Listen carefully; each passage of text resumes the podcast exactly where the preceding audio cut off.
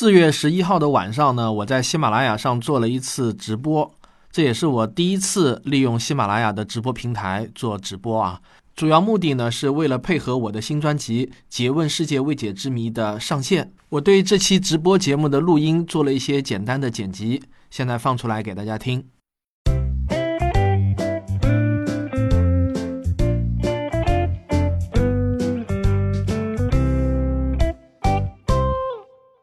好，因为今天来的这些这个听众啊，呃，大多数呢，其实呃，估计是没有买我那个《杰文世界未解之谜》的，所以呢，我今天讲是这样子的，就是说，虽然我已经更新了前三集啊，你们可能都很多人都已经听过了，但是我还是会先讲一讲，大致的讲一讲，那么你们就假装没有听过啊？为什么这样子呢？因为嗯，我这次直播主要是为了宣传和推广我的这个新专辑嘛，所以呢，主要的目的是为了拉新。其实就是说，你们如果已经买过了我的这个专辑，你们今天其实已经可以被我无视掉了，因为我今天主要的目的是要争取吸引那些没有买过我的这个呃这张专辑的这些听众，然后呢，我跟他们讲一讲我这张专辑里头会讲一些什么样的内容，有一些什么样的精彩的一些看点。以前说影视歌三七明星，我现在在科普界叫做图文啊，叫英文化也是三七啊，不能算是明星啊，叫。三期科普人，大家可以在我的微信公号，就是科学有故事中找到我的第一个视频课程，就是给少年讲相对论，一共十集，目前呢已经更新了五集了。那么这一次呢，我在喜马拉雅上推出了一个新的一个专辑，这个专辑呢叫《诘问世界未解之谜》。那么主要的目标对象呢是青少年，但是我诚实的说，我在写这个节目的时候，我并没有考虑说我这个节目只是给青少年听的，而且我认为我这个节目是老少通吃的，不管是成人还是青少年，尤其适合呃你是一个孩子的家长，就是你的孩子可能刚好在读小学或者读初中，而你又是一个家长，那么特别适合你们一起听，因为我的这个节目呢是从一些非常有趣、有意思、有趣的话题来。普及科学精神来提高科学素养的，对我来说，呃，知识科学知识多一点少一点，其实呢并不是最重要的，但是科学精神的多少和科学素养的高低，其实才是最重要的。所以我的所有的节目都是围绕着这个来的，包括我这次的专辑就是《诘问世界未解之谜》，当然也是紧紧围绕着科学思维、科学精神、科学方法啊。那么。我们这个专辑呢，是从 UFO 开始讲起的。为什么要先从 UFO 开始讲起呢？我觉得啊，这是一个所有的小孩子都最会感兴趣的一个话题。因为在我也是少年的时候，我对飞碟啊、这个外星人飞船啊、外星人啊，那真的是非常非常感兴趣的。那时候我记得有一本杂志叫《飞碟探索》吧，啊，真的是火爆的不得了啊！凡是能够在报刊、杂志、书籍上，哪怕能够得到一星半点的。跟 UFO 有关的这个话题啊，我都会觉得很兴奋，然后都会一遍一遍的看。随着年龄的增长呢，我们就发现原来 UFO 这个东西啊，它跟外星人呢并不是十分的靠谱。那为什么会说 UFO 跟外星人不靠不靠谱呢？那我我这个第一集呢，就是从最新的一个大事件开始说起的。那么 UFO 这个话题呢，有点老套，但是呢，我为了把它讲出新意来啊。我还是查了不少的资料，比如说，可能大多数人都不知道，在二零一七年的十二月十六日啊，刚刚过去没有几天，就正当大多数人准备迎接新年的时候呢，哎，结果呢，美国那边传出了一条重磅的新闻。这个新闻呢，是《纽约时报》率先报道的，《纽约时报》当然是非常非常著名的美国的一份报纸了，包括后来呢，美国国家的公共电台就是 NPR 也转载了，这个 NPR 也是美国非常重量级的一个媒体。就是说，他们传出了一个重磅的消息，就是原来啊，美国的国防部每年呢有两千两百万美金的预算是保密的，而这个秘密呢，最近就被捅出来了，就是现任还有内部人士就捅出来了，保密了整整十年，就是这十年以来，每年有两千两百万的预算是花在了调查 UFO 事件上，就是调查这种神秘的 UFO 事件上。原来呢，大家都认为过去有一个叫蓝皮书计划。早就在十年前，就是二零一，大概十多年前，二零一二年就被终止了。但是没有想到啊，就是公开的蓝皮书计划被终止了，但是秘密的蓝皮书计划呢还在进行。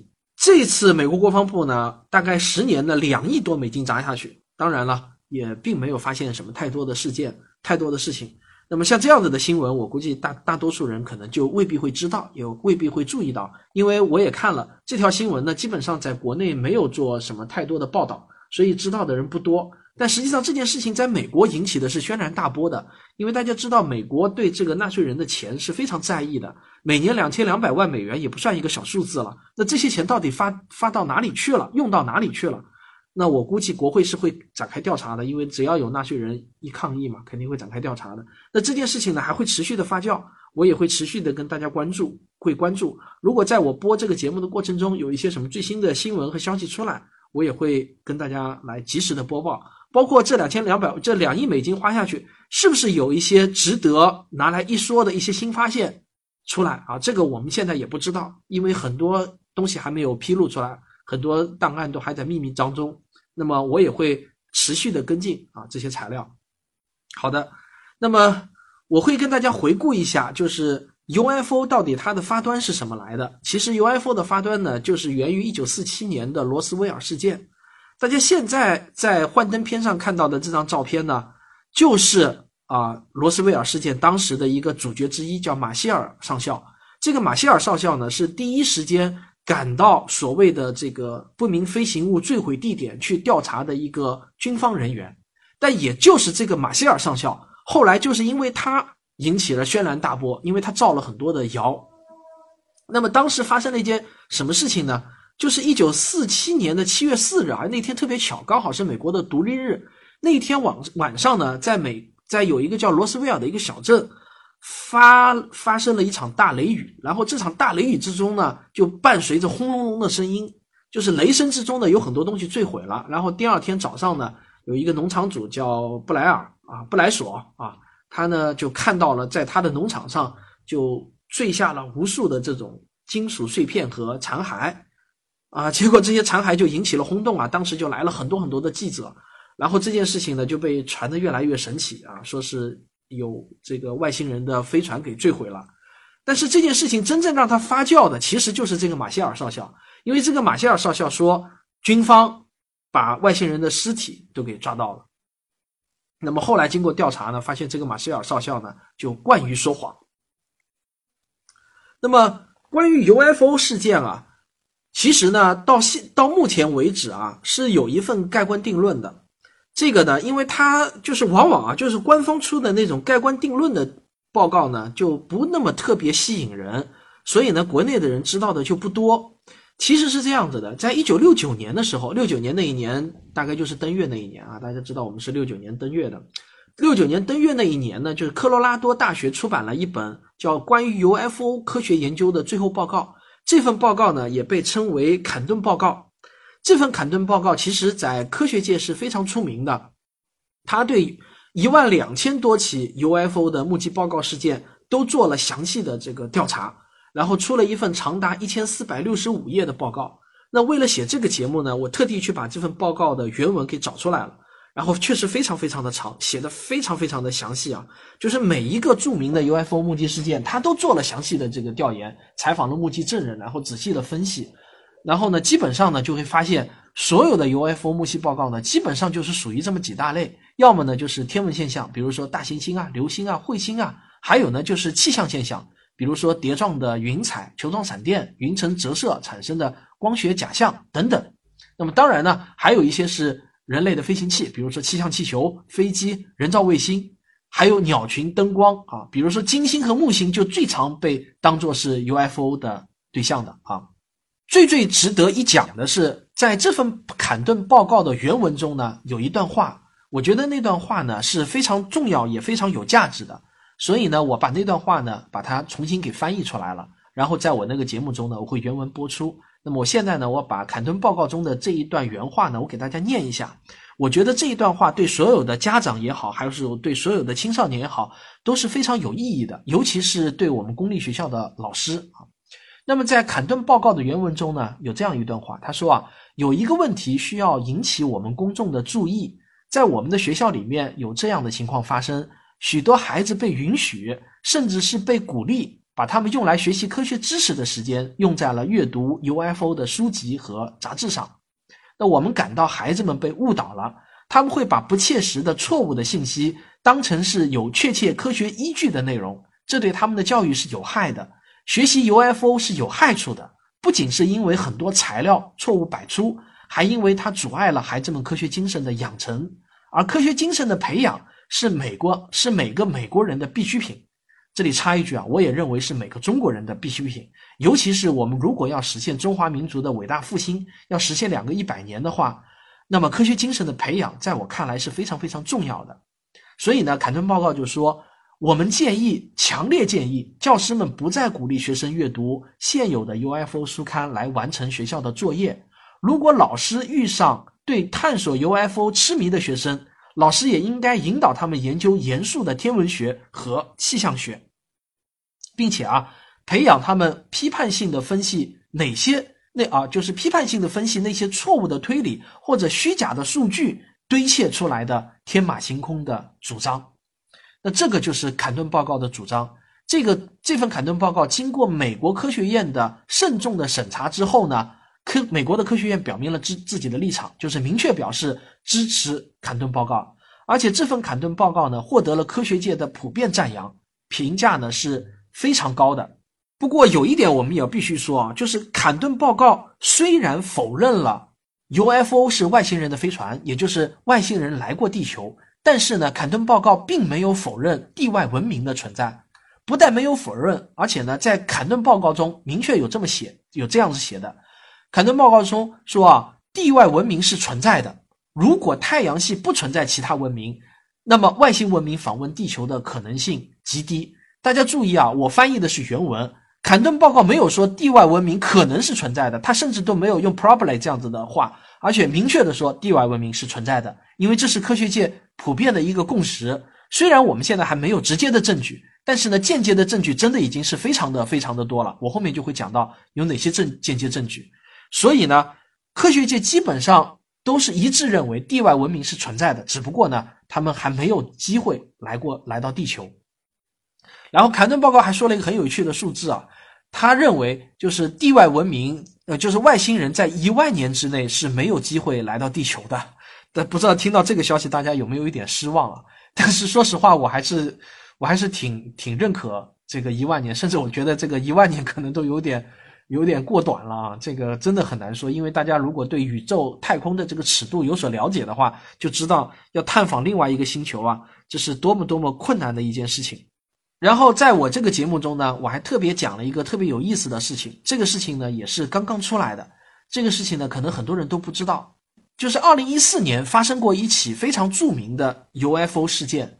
那这起 UFO 事件呢，可能是到目前为止啊，就是最近这十年来最重要的一起 UFO 事件。这起事件呢，大概是这样子的：就是二零一四年十一月十一日这一天的下午一点五十二分，有一架智利的海军直升机。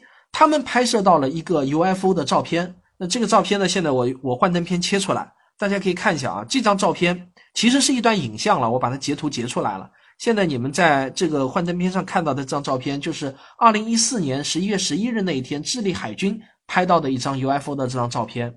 那这张照片呢，看上去是模模糊糊的两个光点，但是它是一段影像。然后智利呢有一个官方的。UFO 调查委员会全称呢叫做 CEFAA，就是智利异常航空现象研究委员会。那么这个研究委员会呢有很多很多的专家，那么有一长串的专家，非常阵容强大的专家，对这段影像，史蒂文斯坦说这段已经听了三次了，真的不好意思啊，我们很快就会讲新的了，因为确实有很多人没有听过啊，我必须要讲一下。但是你知道我讲过多少次了吗？我比你还要惨。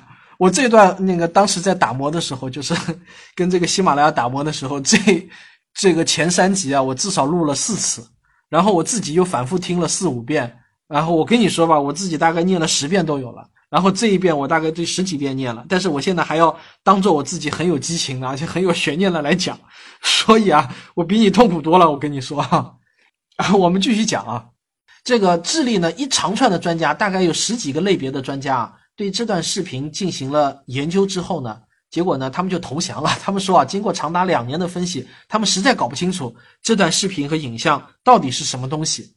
然后后来呢，两年以后呢，就这段视频呢就被公布在了 YouTube 上。在 YouTube 上一公布以后呢，没想到啊，短短的几个月之内，它的点击率呢就达到了两百多万，一下子就引发了一阵的狂热。那么很多这个 UFO 爱好者就狂喜啊，终于有一个真正的 UFO 视频了。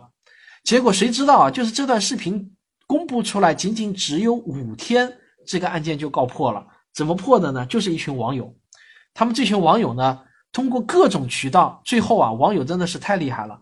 他们用无可辩驳的各种各样的证据，还有推理分析，就把那个智利航空 CEFA 那个调查委员会两年没有搞清楚的事情，五天就搞清楚了。这个呢，其实就是一架飞机的航迹云，而且明确指出了这个就是西班牙国家航空公司的四引擎飞机 IB 六八三零。那这个是毫无疑问的，所有的证据 全部都对得上。那么这个事情就这样解决了。但是大家想一想啊，就假设这段视频没有被发到网上。假设没有刚好一个叫米克的这个网友感兴趣，他去调研了，那么很可能这件事情到现在为止呢，又被很多的 UFO 爱好者传为神奇的事情。实际上到目前为止，所有的你们在网上或者各种地方看到的所谓的各种各样 UFO 的传闻，都是经不过起经不起网友的这种人肉搜索的啊！就是网友的智慧实在太厉害了，你只要公布到网上，大家感兴趣了，各种各路专家就会出来。然后各种证据、照片、素材马上就会出来，一下就会给你解密掉。所以呢，基本上没有什么所谓的这种 UFO 的照片也好、视频经得起就是网友的这种扒皮的。就互联网实在是太多了，太厉害了。这个冷饭就炒到这里啊。当然，我这三期节目总共有三十多分钟啊，我只是简单的蜻蜓点水啊。所以呢，那个。呃，如果你感兴趣的话呢，可以去购买。就是你没有买我这个三期节目，你就可以购买我这三期三期节目。好，那么接下去呢，我来给大家点一点。那我接下去会讲什么？那么我的这个节目呢，有一个最大的一个特色，这个特色就是什么呢？就别人讲所谓的破解未解之谜啊，基本上就是老套路啊，给你举证说明这个不存在。但是我呢不是这样子，我是从一个假的未解之谜，就从一个伪谜会过渡到一个真正的未解之谜。因为我这个节目呢叫叫去伪立真，叫破伪立真，所以呢，我每次的两个话题它是成对出现的，就是一个假谜，一个真谜。那比如说我这个节目呢，我最后一句话是这样子说的：科学家们到底是怎么研究外星生命和外星人的呢？那么关于外星生命和外星人，到底有没有一些真正的世界未解之谜呢？当然是有的，而且呢，可以说是这个世界上的头号未解之谜。大家应该知道，就是著名的哲学三问吧？我是谁？我从哪里来？我要到哪里去？可是实际上呢，在科学界应该叫科学四问。所有的科学家呢，其实还在关心第四个问题。这个科学四问就就是跟外星人有关。这第四问就是我们在宇宙中是孤独的吗？这个我觉得是可以跟那个哲学三问平起平坐的一个问题。除了这四个问题之外，我觉得再也难找到一个。呃，跟这四个问题相提并论的问题了，因为到目前为止，我们真的还没有办法回答这个问题：我们在宇宙中到底是不是孤独的？虽然我们都坚信我们不是孤独的。接下去啊，就是关于外星人啊，我们要把它分成两个层次来谈。一个层次呢，就是到底有没有外星生命；第二个层次呢，就是到底有没有外星智慧生命，也就是所谓的外星人。那么谈有没有？外星生命呢？我们要先从太阳系开始谈起，就是太阳系到底有没有外星生命？那这件事情呢，其实到目前为止还是一个真正的世界未解之谜，而且是一个大大的未解之谜。那为什么这么说呢？你听我往下讲，你就知道了。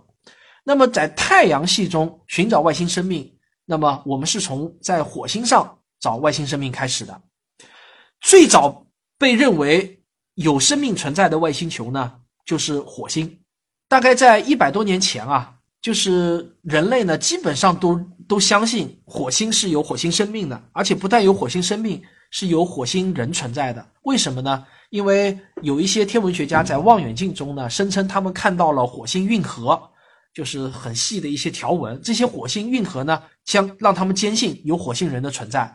那这个绝对不是开玩笑啊！也就是说，在一九六五年之前，基本上主流的科学界、主流的天文学界。都认为火星人是存在的，而且呢，还有很多的科幻小说作家，他们会认为火星人会入侵地球。那么，但是到了一九六五年之后呢，美国人发射了水手四号火星探测器，成功的近距离掠过了火星。那于是呢，种种关于火星运河和火星人的幻想呢就破灭了。大家现在看到的这张照片呢，就是水手四号拍摄的火星啊。这张不是水手四号，水手四号这张应是应该是哈勃天文太空天文望远镜拍摄的。呃，水手四号拍摄的照片没有这么漂亮，因为他当时带的这个照相机还没有这么高的分辨率。这张照片呢，就向我们展示了火星是一个毫无生机的荒凉的星球。呃，它顶上极地的那块白色的那块部分呢，就是它的极冠，是由二氧化碳的干冰。组成的白色的，那么随着我们一颗又一颗的宇宙探测器发往太阳系的各颗行星，那么我们现在基本上呢，已经可以否定，就是太阳系中有智慧文明的存在，就是太阳系中还有其他外星人的存在。这一点呢，我们基本上已经可以完全否定掉了。但是呢，我们没有办法否定在太阳系中还有外星生命的存在，因为外星生命可以是很原始的生命，对吧？各种各样的生命形式。那我们先来看。火星到底有没有外星生命？那么到现在为止啊，人类就是截止到二零一七年，我们在对火星探测器的发射呢，一共是五十五次发射，这个成功率呢大概是百分之四十五。日本在一九九八年发射的希望号和中国在二零一一年发射的萤火一号呢，都很遗憾的失败了。啊，大家可能很惊讶，我们中国也发射过火星探测器，而且是在二零一一年就发射了。但是为什么大多数人不知道呢？因为新闻上只简短的报了一条啊，一条一闪而过了，因为失败了嘛。咱们中国人向来的习惯就是对这种，嗯，就是报报，大家都明白的嘛。我们的 CCTV 都是报喜不报忧的嘛。像这种失败的消息一般都不怎么报的。所以中国人其实在二零一一年就发射了萤火一号，但是很遗憾的失败了。不过那一次呢，不能怪咱们自己，因为那次我们是委托老毛子发射的。就是委托俄罗斯的一个这个火箭发射的结果，俄罗斯人失败了。当时我们还觉得中国人自己发射没能力，请俄罗斯人火箭水平好发射一下啊，这个跑远了。结果没想到老毛子把我们的火把我们的这个给弄丢了，刚飞上天没多久给弄丢了。当时我听到这个消息真的是很失望。那么在二十五颗成功的火星探测器中呢，有六颗就成功的登陆了火星。到现在为止呢，全部都是美国人发射的。第一个成功踏上火星地表的探测车呢，是一九九七年七月四日，那又是美国独立日这一天。你看，美国人真会选日子啊！他们特地在美国的独立日这一天，让第一个火星登陆火星的叫火星探路者号登陆火星了。那么，我们首次清晰的看到了火星的地表，那个呢，看上去是一片红色的戈壁，到处布满了大块大块的岩石。在火星上要找到生命的第一步啊，其实最重要的就是要找到液态水。大家都知道，要找到生命最重要的是要找到液态水。然后我不知道大家有没有印象啊，就是在二零一五年的九月二十五日这一天，美国宇航局啊突然发布了一篇新闻稿。这篇新闻稿呢，只有只有几句话，但是这几句话的内容劲爆程度啊，可以说是史无前例的。就是说。整个 NASA 在历史上，在我印象当中啊，它从来没有这么短的一句话，但是引起了那么大的轰动。很短，但是吊足了所有全世界这个火星迷或者天文爱好者迷的这个这个胃口。我呢是被吊足了啊！大家应不知道大家有没有印象？我给大家念一下啊，他就这么一句话，NASA 是这么说的：NASA 宣布已经解决了火星的未解之谜，一项重大的科学发现。下周将在 NASA 总部揭晓，我们周一见。就这么短短的一句话，好一个周一见啊！足足吊吊足了人们的胃口。当时是礼拜五，离周一还有三天的时间。在我印象中啊，美国宇航局还是第一次这么干。就是这个消息一出来以后呢，全世界的科学迷啊，那都在热烈的讨论，说这个 NASA 周一到底要宣布什么重大的发现，从来没有这么干过。然后就有很多人猜测啊，说 NASA。肯定说不定啊，就是 NASA 在火星表面发现了地外生命，就是发现生命了，发现了外星生命。否则的话，NASA 怎么会搞这么大的、搞这样子的一件事情出来？不过我当时呢，我就分析，包括我们周围的一些天文爱好者，我们就分析啊，我们觉得这个不太可能，因为啊，如果说真的发现了地外生命，那么召开发布会的应该是白宫，而不是 NASA，这个级别绝对是白宫，绝对是美国总统来宣布。大家如果看那个，大家喜欢看科幻片的话，你你如果看过《独立日》的话，你看就是那个就是那个独飞碟降临地球上空的时候，那个总统召开全球的这个新闻发布会，他怎么说的？第一句话就是关于到底有没有外星人这个谜，现在已经有了答案，对吧？美国总统来宣布，所以像这样子的事情，一定是美国总统宣布的，因为他这个消息太大了。如果大家去看那个看另一本就丹布朗的小说，在我的《科幻世界漫游指南》这个专辑中也有讲，丹布朗有一本小说叫《骗局》，骗局里头呢也讲了，就是发现了外星生命。那这个消息一定是美国总统宣布的，那毫无疑问，那这个事情一定是美国总统才有资格来宣布的。所以当时呢，我们大家就认为不肯应该不是发现外星生命了，而是别的什么消息。好，那果然啊，就到了周一的时候呢，我们就是伸长了脖子等嘛。那周一的时候呢？答案终于揭晓了，首席科学家麦耶他就当着全世向全世界宣布，这就是一句话，就在某些条件下，我们在火星上找到了液态水。那么当时美国国家地理杂志报道的时候呢，说是用了最具权威、最可靠的一词，就是他们认为这次证据是最具权威、最可靠的证据。那这个证据是什么呢？我接下去放两张图片，就是这样的两张图片啊，这张图片和这张图片啊。你们可以切换下面两张图片，就是后面的土星的两张图片，就是当时被认为最具权威、最可靠的证据。但是我估计你看到这两张图片不知道是什么意思，对吧？所以呢，我要给大家解释一下。那这个证据到底是什么呢？就是这个啊，其实是通过火星探测轨道器，就是在火星轨道上的一个探测器的一个成像光谱仪，他们研究人员呢在火星的山坡表面发现了水化矿物的痕迹。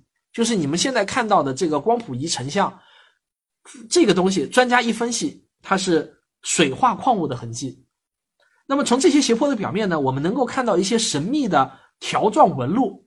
在温度比较高的时候啊，这些条状纹路的颜色会变深。那似乎呢，还会随着陡峭的山坡往下流。而在温度较低的时候，这些条纹的纹路呢，颜色就会变浅。那么当温度超过零下二十三摄氏度的时候啊。它们会出现在火星的几个位置上，而温度更冷的时候呢，它们就消失了。那么这个说明什么呢？就是为什么是二十三度不是零度呢？这是因为啊，火星上的水呢是高浓度的盐水。大家知道盐水的冰点是比普通水的冰点要高很多，所以专家分析啊，这个就是含水的盐，呃，就是极为浓的那种盐如水，在火星的表面慢慢流动的明确的证据。而且是非常权威的证据，所以呢，基本上 NASA 那个科学家说，我们解开了火星的未解之谜，指的就是我们在火星上确定无疑的找到了液态水。好，那么既然火星上有水，那么火星上是不是有生命呢？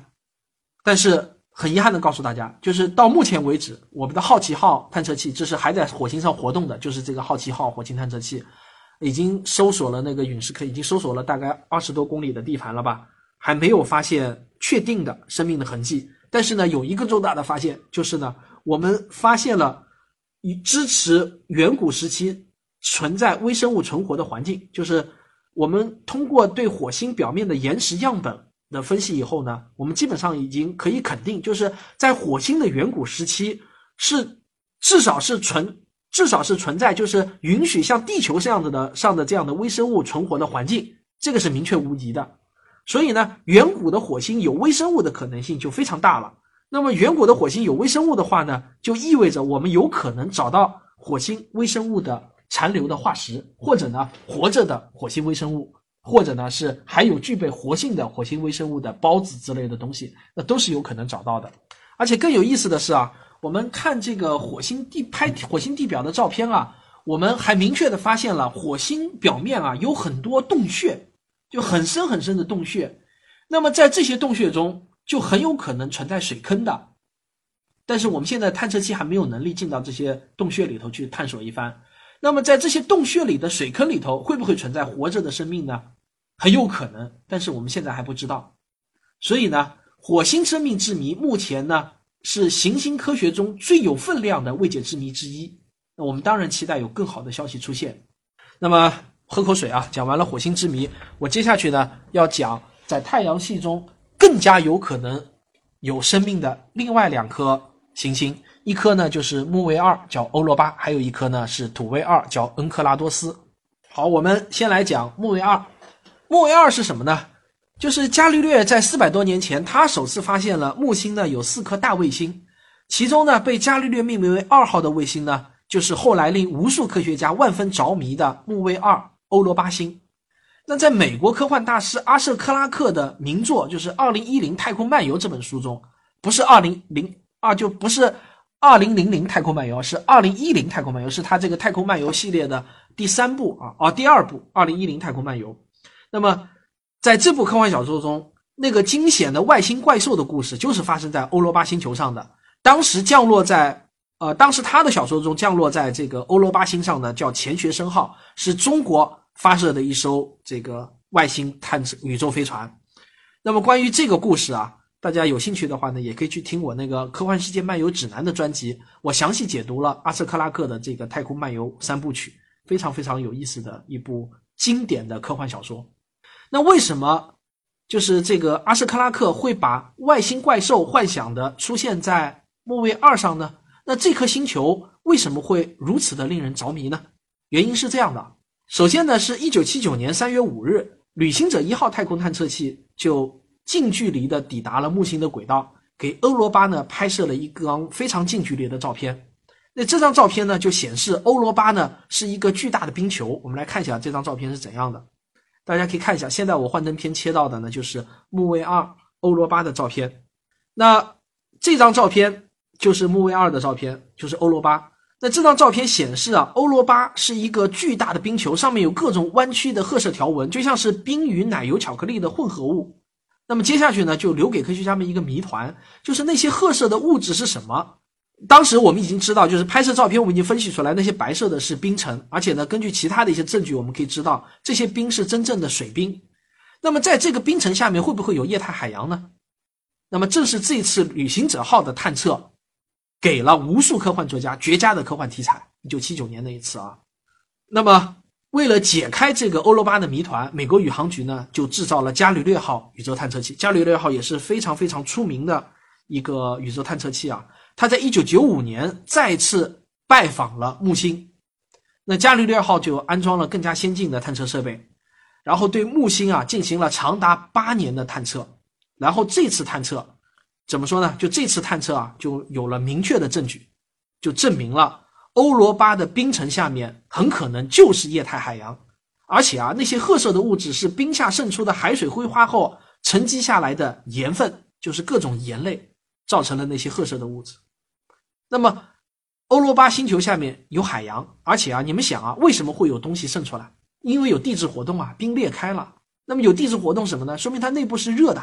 内部是热的，就说明这有液态海洋啊，那就说明它有热量、有来、有有有能源啊。那这样一来呢，就就是这个木卫二就极有可能存在生命了。而且呢，在二零一六年九月的时候呢，美国宇航局又搞出了一个大新闻，就是哈勃太空天文望远镜啊，拍摄到了疑似欧罗巴表面水汽雨流的喷发物啊。大家现在看到的这张照片呢，就是。伽利略号拍摄到的木卫二更清晰的一张照片啊，呃，褐色啊，白色的冰层就可以看得很清楚了。呃，哈勃太空天文望远镜呢，就拍摄到了疑似欧罗巴表面水汽雨流的喷发物，就是说啊，在欧罗巴的表面很可能有巨大的喷泉。那么这就更加坐实了冰层下面有海洋的推测。那么为什么就是欧罗巴上面有液态的海洋，就会让所有的天文学家们感到非常的兴奋，会让他们觉得可能存在生命呢？那是因为啊，有一艘叫阿尔文号的潜水艇，在上世纪七十年代的时候啊，在地球的大洋深处发现了极端环境下悠然自得的各种地球生命。大家要知道啊，在阿尔文号下到这个马里亚纳海沟的沟底的时候啊，呃，所有地球上的人们，呃，所有的科学家都认为，就是超过海洋水下三千米以下的深度，最深不会深过五千米，就不可能有生命的存在了。因为在那些地下，它既不可能有阳光。也也没有氧气，就呃就是，而且压力那么巨大，怎么可能有生命呢？但是没有想到，在那种极端环境下，居然有无数的生命，而且各种人们匪夷所思的生命。所以呢，我们就想，就是木卫二上的液态海洋的环境再差，也不会比地球的那些大洋深处更差了。所以呢，我们就认为木卫二下面就极有可能有生命。那么在这之后的很长一段时期之内啊，我们都一度认为太阳系中最有可能存在外星生命的就是木卫二欧罗巴。然而，但是这里头呢又出现了一个最大的剧情反转，就是北京时间二零一七年的四月十四日啊，离现在还不到一年的时间，大家感觉就是像看正在发生的新闻啊。就在这一天的凌晨，有一条大新闻，却让全世界科学爱好者的目光投向了另外一颗星球。这颗星球呢，就是土卫二恩克拉多斯。啊，刚才忘了放几张照片啊！你们看啊，现在你们看到这张幻灯片，就是我们假想的木卫二上的地表的环境，有巨大的喷泉。然后呢，这里给大家推荐一部电影啊，这部电影呢叫《欧罗巴报告》。欧罗巴报告，这是这张图呢，这张照片呢，就是欧罗巴报告的海报。那么欧罗巴报告呢，在豆瓣评分呢只有可怜的六点八分，但是我觉得绝对是低估了。要是我给他打分打分的话，至少要打八分以上。而且呢，有我们非常熟悉的一个呃香港演员叫吴彦祖啊，小鲜肉吴彦祖。这部电影是二零一五年上映的。这部电影是用纪录片的手法，就是你看上去不像是在看一部电影，就像是看在看一部纪录片，就真实的一部纪录片。他用纪录片的手法来拍电影。很真实，非常非常的真实。这是我看到目前为止对欧罗巴星球，就是用电影的手法来展现欧罗巴星球最真实的一部电影。他那个真实的那个程度，就是在降落的那一下的真实的程度，甚至超过了火星救援。所以大家有兴趣的话呢，可以去看一下。这个评分这么低啊，我觉得是因为很多人他不是真正的科幻迷，他不知道欧罗巴的这么多我刚才讲的这些背景，所以呢，他觉得挺 boring 的，挺挺无聊的。但是如果你知道了欧罗巴背后有那么多那么多的故事，你再去看这部片子呢，是会那个会非常有感觉的。而且如果你听过我《科幻世界漫游指南》的那个节目，知道了《二零一零太空漫游》那部小科幻小说以后呢，你再去看欧罗巴报告这部影片的那个结尾，就是它那个结尾是很有悬念的，而且是很短一闪而过的一个镜头。但是那个那个你一看就知道，就我们科幻迷就知道了，这就是在跟。阿斯克拉克的《二零一零太空漫游》遥相呼应的一个一个镜头，呃，非常震撼。你们可以去看一下那个结尾，哇，那个结尾我估计能看懂的人，看电影的人能够看懂的人不超过百分之一吧，除非他听过我《科幻世界漫游指南》那个节目啊。那么我们继续讲土卫二，那土卫二又是怎么回事呢？它它其实两百多年前是被威廉赫歇尔发现的，那么。旅行者一号和二号探测器呢，就拍摄到了土卫二的各种信息。它与欧罗巴非常像，也是一颗大大的冰球。我们看一下土卫二的照片啊。那这张呢，就是土卫二的照片。那么它的体积，就是它其实很小啊，就月球的体积呢，差不多是土卫二的三百四十倍。就月球要比它大，体积要比它大三百四十倍。但是呢，月球的质量呢，却只有它质量的约一百倍。换句话说啊，土卫二的密度要比月球高了很多。那么。在土卫二的冰层下面是否存在液态海洋？大家看到土卫二的它它的这个冰啊，看上去比木卫二还要光滑，就它整个就是一个大冰球，一个冰冻的一个大冰球。那我们来看，二零一七年四月，美国宇航局宣布了一条什么样的一条新闻啊？就是二零一七年的四月，美国宇航局向全世界宣布，根据卡西尼号的探测数据，土卫二很可能存在生命，因为它具备了孕育生命的一切条件。一时间呢，这条新闻被科学爱好者们争相转发，在网络上就掀起了一股讨论土卫二的热潮。而且呢，我还特地为此创作了一篇科幻小说，叫《冷酷的方程式》，我还制作成了广播剧。呃，这个广播剧呢，也欢迎大家到我的免费专辑《科学有故事》中收听啊。广播剧科幻广播剧《冷酷的方程式》就是以土卫二的这次发现为背景写的一部科幻广播剧。但是高能提醒啊，如果你没听过的话，是非常非常虐心的。啊甚至有人听完以后想杀我的心都有，还有人说是这个用完了一包餐巾纸，听完以后觉得 写出这样的故事的人心里实在是太残忍了啊！但是有时候宇宙确实是这样残酷的。那么卡西尼号到底发现了什么，让 NASA 的科学家这么有底气呢？原来啊，卡西尼号回传的数据表明，土卫二的冰层下面喷射出的大量的液态物质中呢，含有氢气。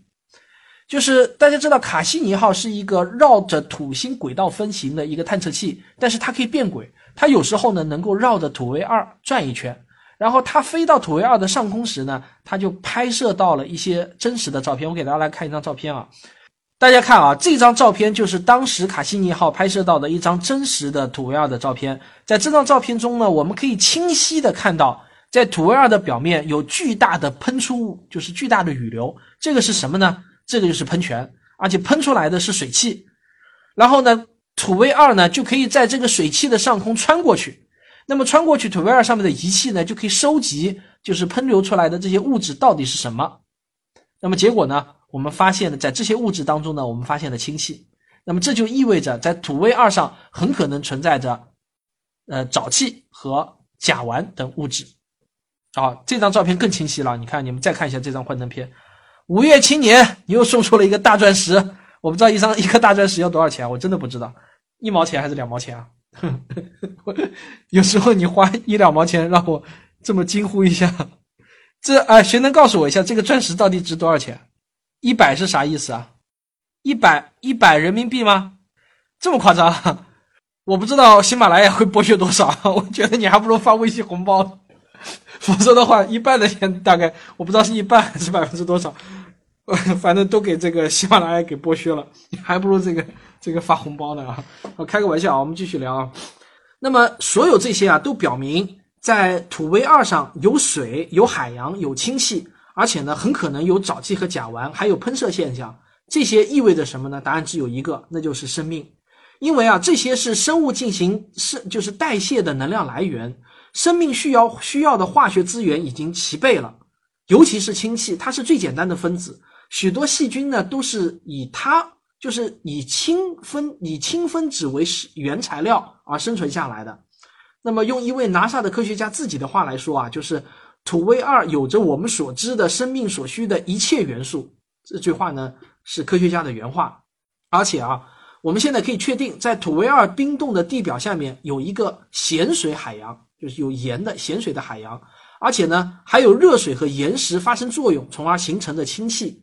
这些呢都说明土卫二有着活跃的能量来源，很可能呢有类似于像地球的大洋底下的那种热液喷口。因为在我们地球的大洋底下，那些热液喷口的边上呢具有无数的生物。那么如果土卫二真的存在热液喷口，那它极有可能存在着各种不断发生着化学反应的物质。如果氧化还原反应作用活跃的话啊，如果就是氧化还原作用啊，这个太绕口了。就微生物呢，就有获得能源源不断的能量，那么于是呢，就有可能极有可能有微生物的存在。而且最有意思的事情啊，就是二零一八年就在过去的前面没有几个月，我查到的最新的一份资料，就是澳大利亚维也纳大学的瑞德曼团队，他们把一些微生物啊暴露在了一个尽可能模仿土卫二的环境下面。当时的模仿已经非常逼真了，因为。啊，我们可以看到，呃，就是我这篇我这篇论文，我们都可以看到啊，就当时写出来的这篇论文，就是为什么我们现在能够逼真的模拟土卫二的环境呢？就是因为卡西尼号，卡西尼号可以说是功勋卓著啊。但是很遗憾的是，卡西尼号就是前不久就是已经坠毁在，就是全部用完它的寿命到了，就让它坠毁在土星上了，它的寿命已经终结了啊。当时很多人还流下了眼泪。但是通过卡西尼号的数据，我们现在能够非常逼真的还原土卫二下的环境，那么。这个团队呢，就把地球上的一些微生物暴露在了土卫二的这个环境下。大家猜猜看，结果是怎样的？结果呢，是在这样极端的环境下，这些微生物啊，居然能够茁壮的成长，还不是一般的成长，是茁壮的成长。就换句话说，在土卫二的这种环境之下，要支撑地球上这样子的微生物，绝对是没有问题的。换句话说，现在我们如果是想污染土卫二，就把地球上的微生物就给它扔到土卫二上去。我们可以找很多的微生物扔到土卫二上去，然后可能再过个几百年之后，再有地球人登上土卫二，就会发现土卫二的外星生命了。所以呢，这是非常有意思的。这张大家照片可以看一下，这是土卫二上地表的一个假想图。那么有巨大的喷泉，有冰，有地下的海洋，啊，非常有意思，非常震撼。土卫二。但是呢，我们说到现在。我们并没有真正的找到，就是到目前为止还没有真正的太阳系中有外星生命存在的证据。但是啊，我看呢是已经不远了。那个我不知道大家就是听完我上面的这一番讲解，就是火星、木卫二还有土卫二，你们觉得这三颗星球中哪颗星球最有可能存在生命，或者呢说是微生物的孢子，反正就有可能复活的这种生命都算，哪一颗最有可能有？我想听听。看你们的意见，就你们听完我上面的这样子的三颗星球的讲解，你们不妨发一下，让我知道一下。或者呢，你认为三颗都没有可能啊？当然也可能。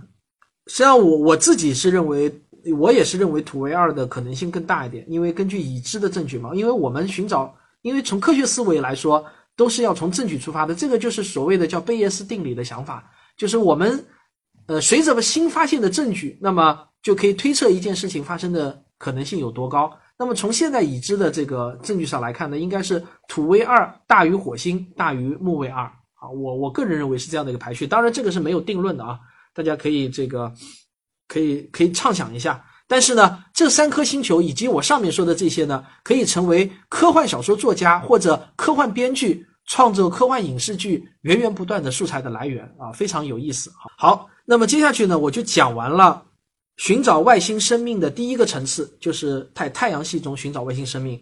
不过我自己啊是有坚定的信念，我认为我在我的有生之年，我是能够等到就是外星生命被发现的那一天。我说的不是外星人啊，是外星生命。有可能是地球上的外星生命，也有可能我们有强烈的证据证明系外行星有外星生命。好，那么接下去我们要把目光投向到真正的外星智慧文明了。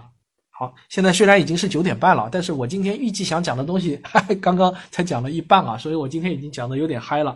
好，你们不要走啊啊，你们不要走，可以继续听我讲。我今天再多讲一会儿，虽然我现在有点口干舌燥，但是我觉得我讲的有点嗨了啊，然后大家也很热情。呃，那我而且现在在线人数还一直在上升，啊，已经两千四百零八人在线了，总共有四万多人参与过了。寻找外星人的方法是什么呢？最好的方法啊，就是监听来自宇宙中的无线电波。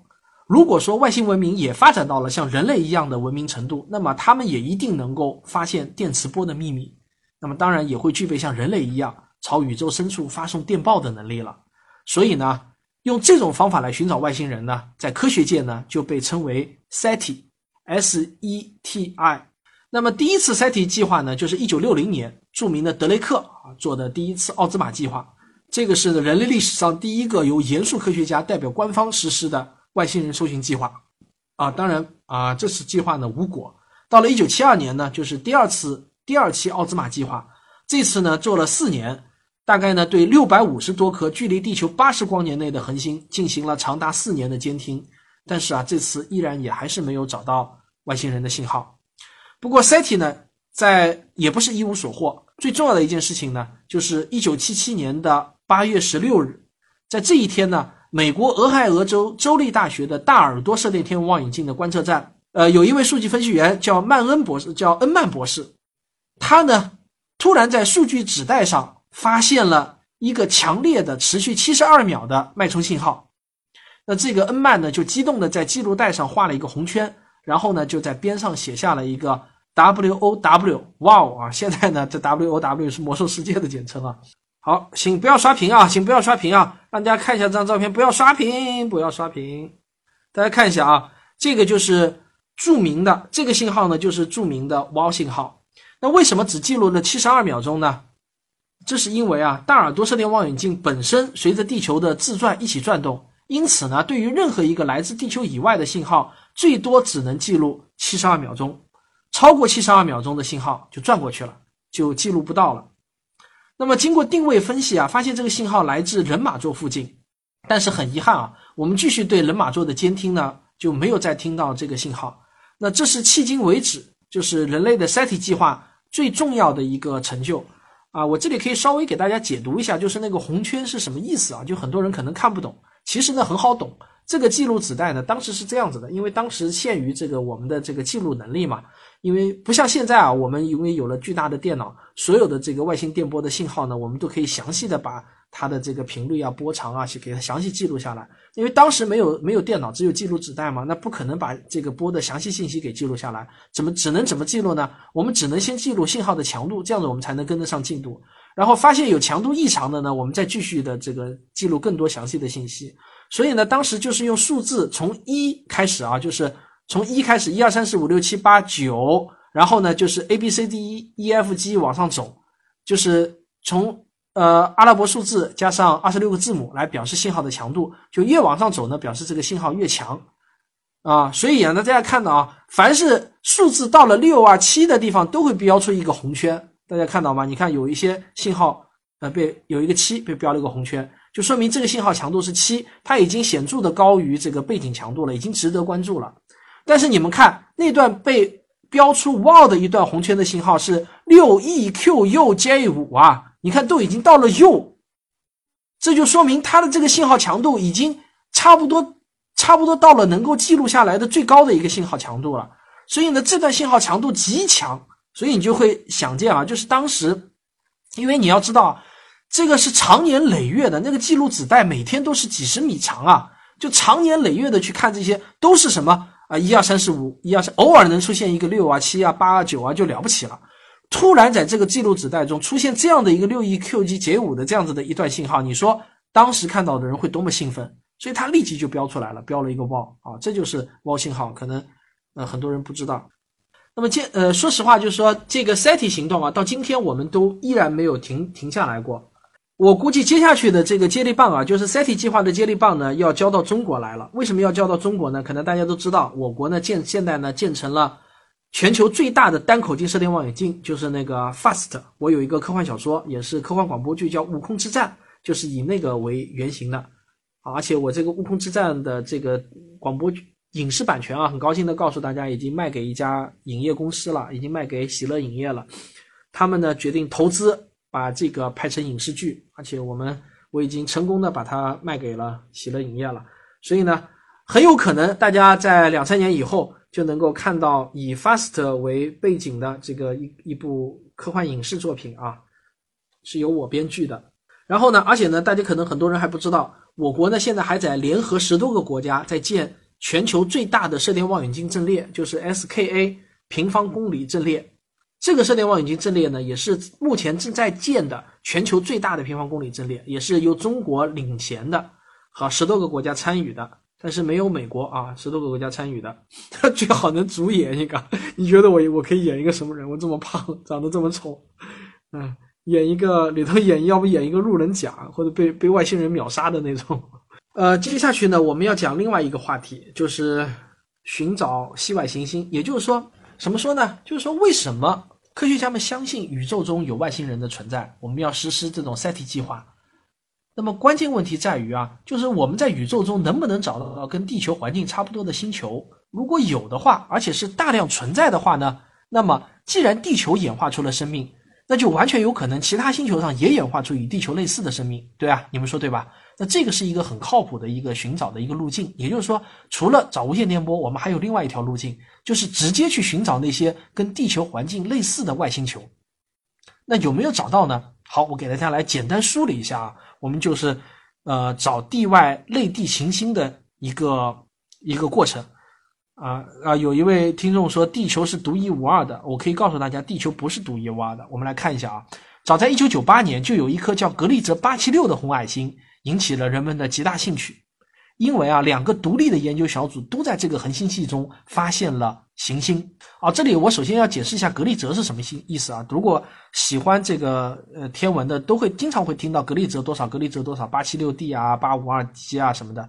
格利泽呢是一个星表的名称，是以德国的天文学家格利泽命名的。他在一九五七年发布了这份星表，那么后来经过了一番的这个增加，现在呢一共收录了距离地球七十二光年之内的一千五百二十九颗恒星。换句话说啊，大家以后听到只要是格利泽收录了多少多少，就意味着这些恒星离地球都是七十二光年之内的。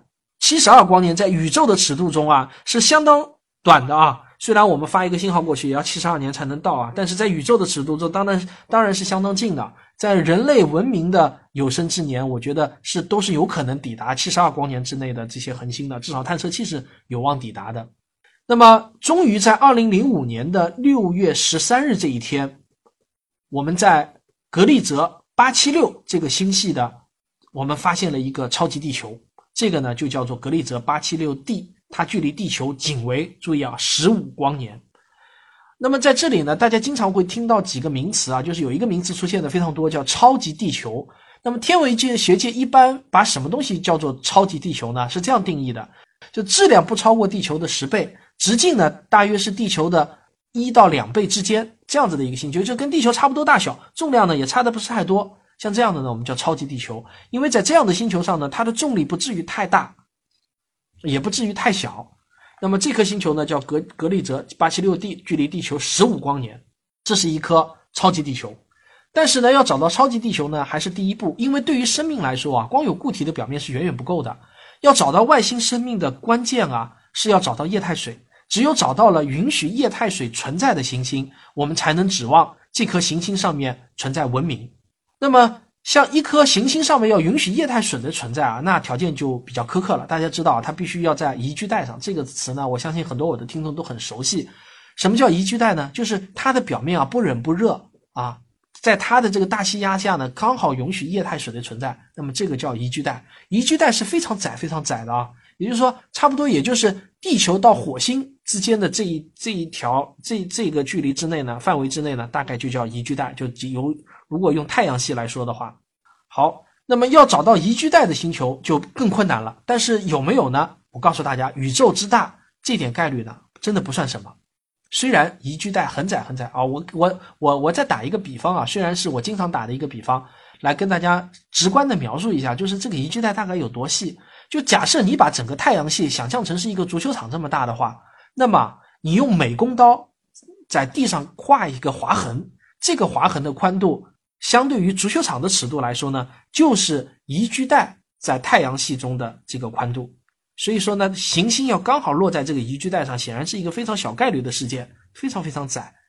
但是啊，这不算。但是宇宙因为太大了，所以呢，我们在二零零五年，二零零五年的八月发现了一颗十五点八倍地球质量的行星，刚好呢就位于宜居带上。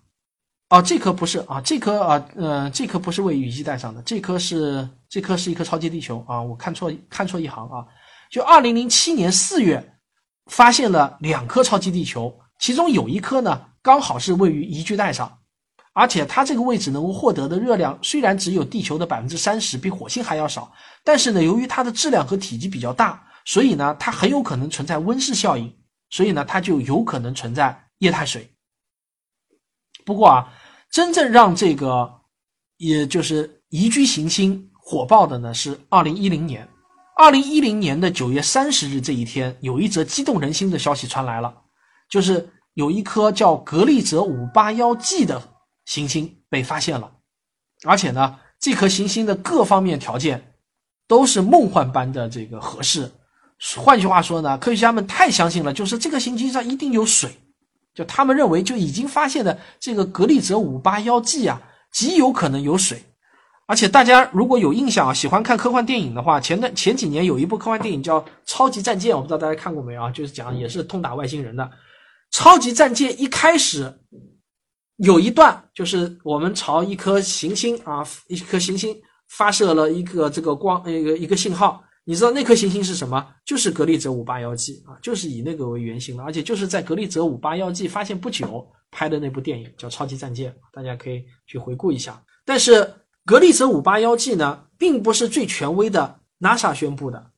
那么 NASA 是在什么时候宣布呃这个宜居星球的呢？是在二零一一年的十二月五日。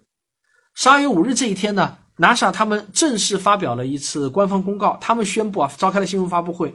找到了一颗迄今为止环境最接近地球的行星，这个呢是开普勒太空天文望远镜找到的，叫开普勒二二 b，它呢差不多有两个地球那么大。开普勒二二 b 啊，这颗开普勒二二 b 呢距离地球大约是六百光年，它的一年呢相当于地球的二百九十天，并且啊它围绕运行的中央恒星和我们的太阳非常的相似，只有。只是呢，它的质量稍小，温度呢也相应低了一些。它的表面温度啊是非常适合生命发展的，二十一摄氏度啊，就是说我们人跑上去会觉得非常的舒适宜人。二十一度啊，今天上海的天气大概就是二十一度，非常非常的宜人啊。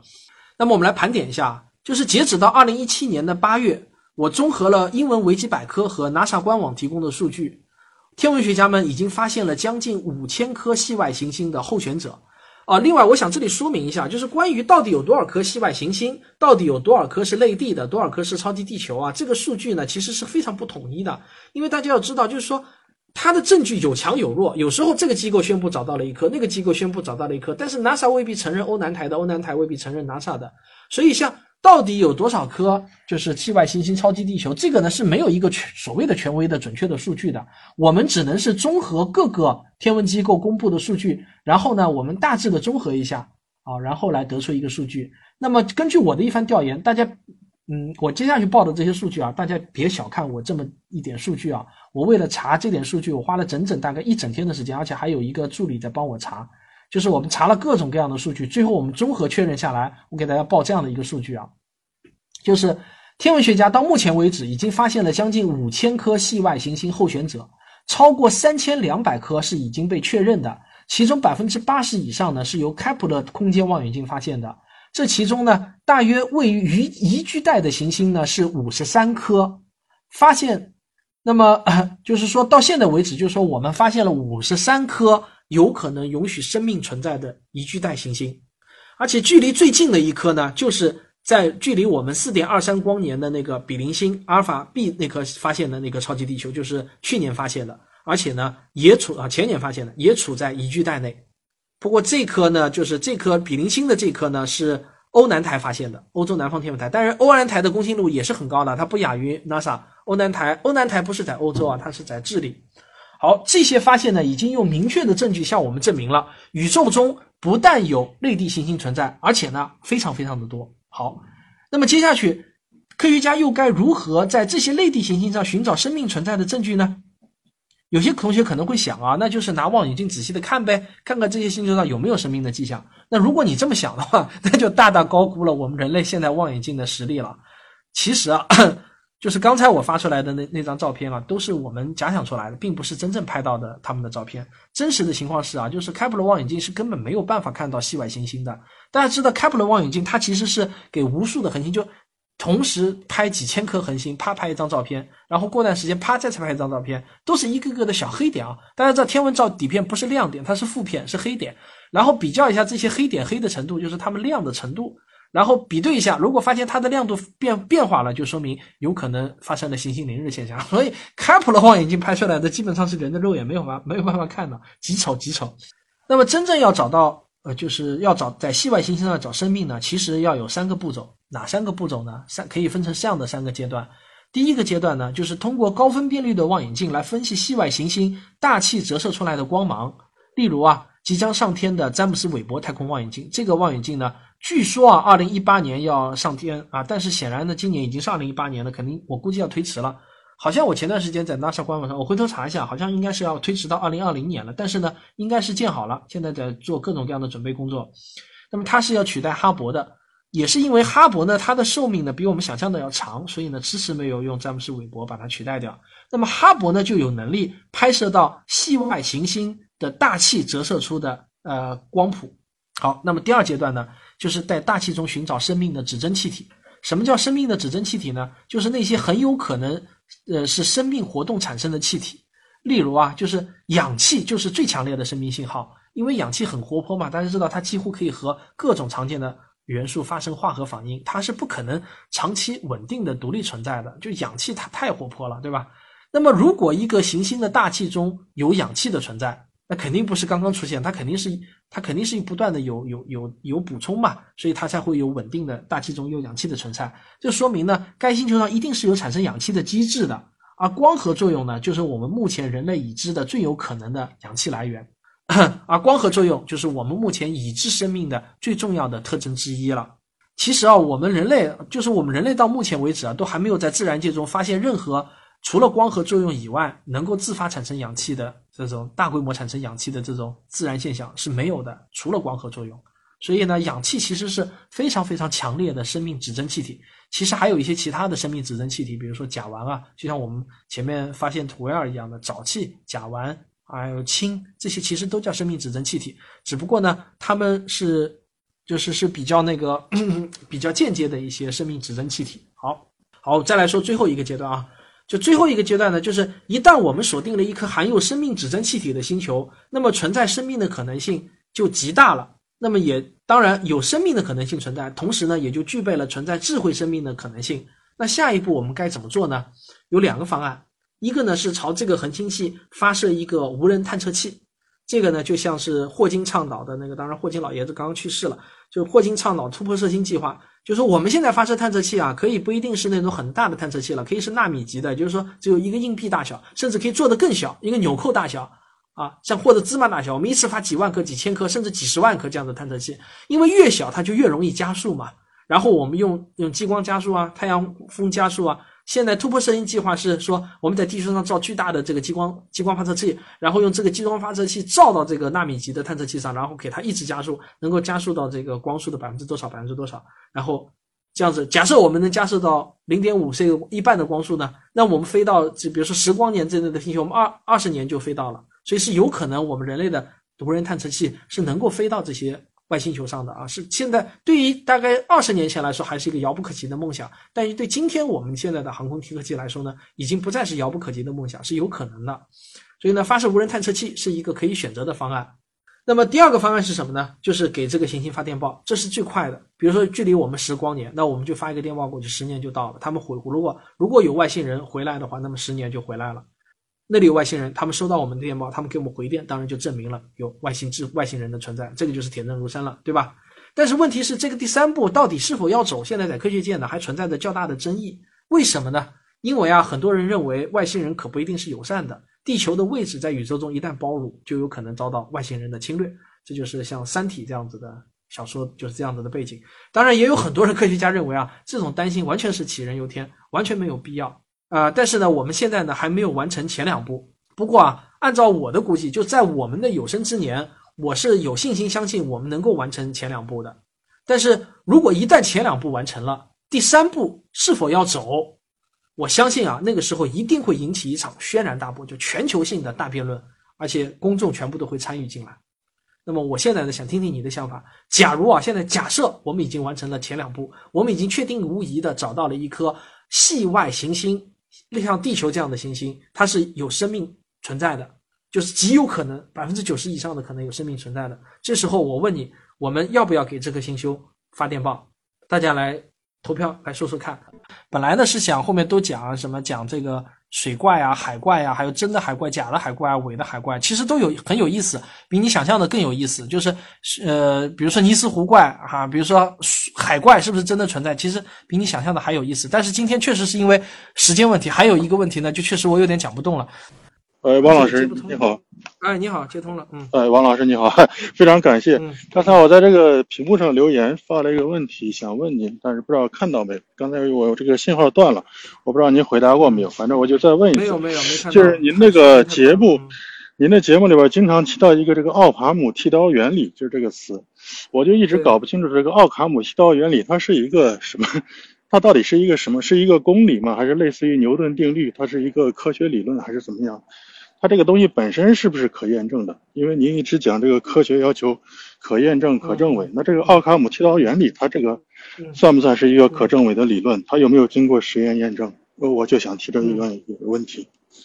好的，好的，谢谢。嗯啊，这个问题我觉得倒是挺好的，而且呢，也是我应该说可以回答的，也比较擅长回答的一类的问题。就是奥卡姆剃刀原理，我们经常谈。实际上呢，它第一，它既不是一个公理；第二，它也不是一个科学定律。它远远没有办法上升到什么牛顿暂定律啊、爱因斯坦定律啊、量子力学的定律啊，是绝对没有办法上升到这个上面的。奥卡姆剃刀原理呢，它只能说是一个哲学思想，只能说是一个哲学思想啊，或者说，呃，是一种叫做一种通识，叫哲，或者叫一种原则，叫一种法则都可以。那么也就是说，就是当我们要去。呃，发现自然规律，或者说，当我们面对很多的各种各样的线索，面对各种各样的假设和面对各种各样的有可能是正确的理论的时候，我们怎么去挑选哪种理论可能是正确的？怎么去从众多的线索中选择一条最有可能呃做做出价值的成果的啊，做出价做出成果的线索的时候，我们采用怎么样的一种思考方式？那么在这个时候，奥卡姆剃刀原理它可能才有一些作用。就是你去选择那些假设最少的，去选择去选择那些就是，呃，相对来说最简洁、最优美的那些，那么它最有可能正确。注意啊，所有的前提都是它最有可能正确。至于它真的是不是正确，当然还是要经过证据的验证，还是需要经过同行评议，还是需要有独立的第三方来验证。所以呢，奥卡姆剃刀原则本身它不存在一个可不可证伪的问题，因为它就根本不是一个论断，也不是一个结论，它只是一种呃思想方法。所以我们要用这样的方式去理解奥卡姆剃刀原理，而绝对不能把它当成是一个定理或者公理这样子去理解，只能当成是一种哲学思想去理解。而现在看下来呢，这个哲学思想还是挺管用的，就是在很多的这个科学发现。呃，包括经济学家，包括现在已经延伸到各各门学科嘛，都发现，如果运用奥卡姆剃刀原理的这个思想去指导自己的研创造发明，指导自己的科研探索呢，哎，往往会得到正确的答案，但是不代表说你一定会得到正确的答案。嗯，哦好的这样好的答案你可不可以？啊，好的，谢谢谢谢谢谢王老哎，师。好，不客气，好，再见，嗯。那我们今天的直播就到这里结束了。好，感谢大家的关注和收听，到现在还有两千四百多个人在线啊，非常感谢，总共有八万多个人进来听过。好，感谢大家的捧场啊！诘问师姐未解之谜，截止到现在已经卖了一千两百零八份了。好，那就不放垃圾时间了。好，现再再次感谢大家，我们今天的直播就到此结束。科学声音。